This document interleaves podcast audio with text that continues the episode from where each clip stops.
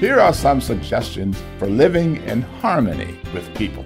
Welcome to Daily Direction, helping you discover the truth of God's Word with UMI founder and chairman, Dr. Melvin Banks. These suggestions can help you navigate in a heated dialogue. Avoid yelling and shouting. Counter anger with compassion and empathy. Be a good listener.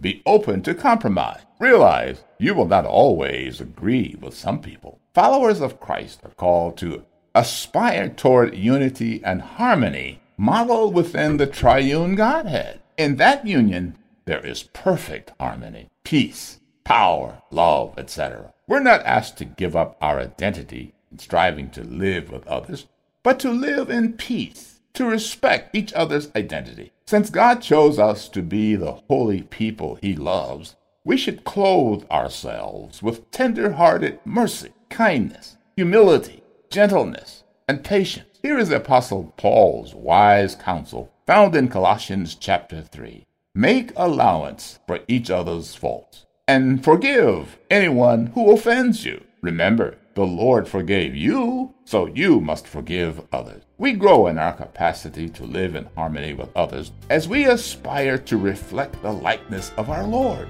When we find ourselves differing to the point of squabbling, we each should re examine ourselves to see if we are aligned with our model, Jesus Christ. Humility will go a long way toward diminishing conflict and living in peace. Thank you for listening to Daily Direction. If you want to go deeper in your study, visit preceptsforlivingonline.com. There you can subscribe to full Bible commentary lessons, video illustrations, and more resources to help you live as a more faithful disciple of Jesus Christ. Visit preceptsforlivingonline.com and get your resources today.